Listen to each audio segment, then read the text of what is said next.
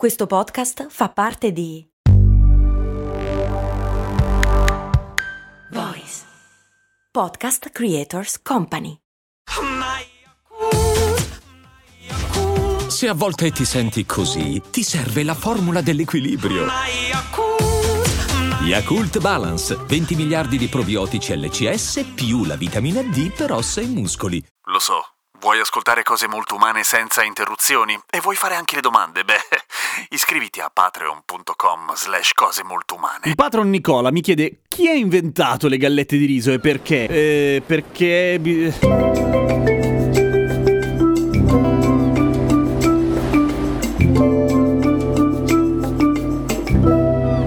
vero, lo so. Allora, le gallette di riso, dette anche gallette da imballaggio per il loro sapore particolarmente intenso, simile a quello del polistirolo, sono state inventate a un certo punto fra gli anni 80 e 90, probabilmente negli Stati Uniti, e sono considerate un po' la base di quei cibi sani e dietetici che fanno ingrassare poco e che fanno bene. In verità, bzz, non fanno male, è anche vero che ti saziano per così poco tempo che in genere ne mangi un bordello, però secondo me questa è una parte relativamente interessante. In Italia sono arrivate molto dopo, sono arrivate con un relativo ritardo, sono arrivate secondo me 90 inoltrati o giù di lì, vendute come robe super sane e poi vanno a ondate, ogni tanto non se le caga nessuno, ogni tanto le comprano tutti perché tutto sommato appunto le calorie sono poche per cui ti fa sentire bene, poi se ne mangi una tonnellata ovviamente le calorie sono tante. Ma la cosa interessante secondo me, molto più interessante delle gallette di riso è il riso in sé, vale a dire chi ha inventato a un certo punto il riso soffiato, perché non è mica una cazzata da fare il riso soffiato. Ci vuole una tecnica e ci sono dietro dei principi di fisica molto interessanti. Allora, nel mondo occidentale il riso soffiato fu inventato, e lo dico tra virgolette perché in realtà è un cibo da strada in Asia chissà da quanto tempo, però diciamo che nel 1901 da un signor Anderson, che era un botanico e che era lì che giocava con le provette e le robe con l'amido. E ha scoperto questa cosa pazzesca, ha venduto poi il copyright alla Quaker, quella che fa l'avena, e ha dimostrato con un successo della Madonna nell'Expo mo- mondiale del 1904 a St. Louis. In pratica, come, come si fa il riso soffiato? Non è che prendono delle cannucce piccolissime e gonfiano ogni singolo chicco, per quanto probabilmente verrebbe gran bene. In realtà funziona così. E, e lo fanno così anche in Asia per strada, eh? come a, a Milano o in giro per il nord Italia ci sono i caldarrostai che vendono le castagne a 12.000 euro a sacchetto. Là probabilmente costano meno i sacchetti di riso soffiato, ma lo fanno per strada. Allora, hanno intanto un recipiente con della carbonella che scalda moltissimo. Poi ci girano sopra una specie di pentola che è a forma d'anfora. Però immaginatevi un'anfora di ferro, eh, bella robusta, messa longitudinalmente, ok? Che quindi gira su quello che sarebbe il suo asse verticale se fosse in piedi. Gian, ma ce la fai? Sembra complicato così. E insomma, avete capito, la sdraia e, e gira, ok? Dentro lì l'anfora ci mettono un po' di riso, riso così com'è, crudo, e lo chiudono. Questo recipiente si chiude in modo ermetico come una pentola a pressione, ma molto più fica, mettiamola così. Nel senso che il coperchio tiene di brutto. E tra l'altro, nella maggior parte dei casi di queste pentole da strada non hanno la valvola, per cui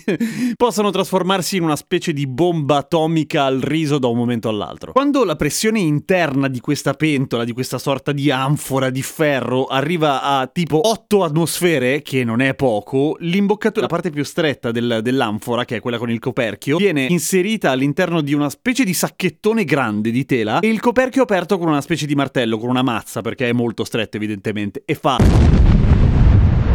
Il succitato sacchettone di stoffa si riempie di riso soffiato. Perché cosa è successo? L'umidità che c'è nel riso, nel riso crudo, anche se non sembra ce n'è, con il calore si trasforma in vapore naturalmente. La pressione inizia a aumentare, aumentare, aumentare, il riso si cuoce, l'amido del riso si ammorbidisce e nel momento in cui la pressione passa da molto alta a normale, cioè da 8 atmosfere a un'atmosfera, il riso e in particolare l'amido che è diventato morbido si espande rapidamente e allo stesso tempo si raffredda, per cui si gonfia e diventa quella roba lì tutta piena d'aria croccantina che non è male e se ci metti lo zucchero di- diventa degli ottimi cereali per la colazione, anche se le barchette sono più buone. Questa è l'invenzione del riso soffiato, esistono altri cereali soffiati, quello che importa è che ci sia dentro dell'amido che fa quella roba lì. È in un certo senso il processo esattamente opposto a- di quello che succede con il mais. In una puntata vecchia avevamo raccontato come funziona il popcorn. È la stessa cosa ma al contrario, perché? Perché il popcorn di suo è una piccolissima pentola pressione piena di una roba morbida, cioè il chicco, che è molto duro, ok? E quando esplode si espande l'amido che c'è dentro e si solidifica rapidamente a contatto con l'aria e raffreddandosi. Il riso invece è morbido fuori, per cui la pressione gliela devi fare intorno e abbassarla rapidamente, eh, abbassando anche la temperatura. Le gallette di riso, credo che l'invenzione sia stata tutto sommato abbastanza semplice. Hanno visto il riso soffiato, ho detto: Ma se lo usassimo per metterci il- le cose delicate durante il trasloco e il. Eh? Ehi, si può anche mangiare.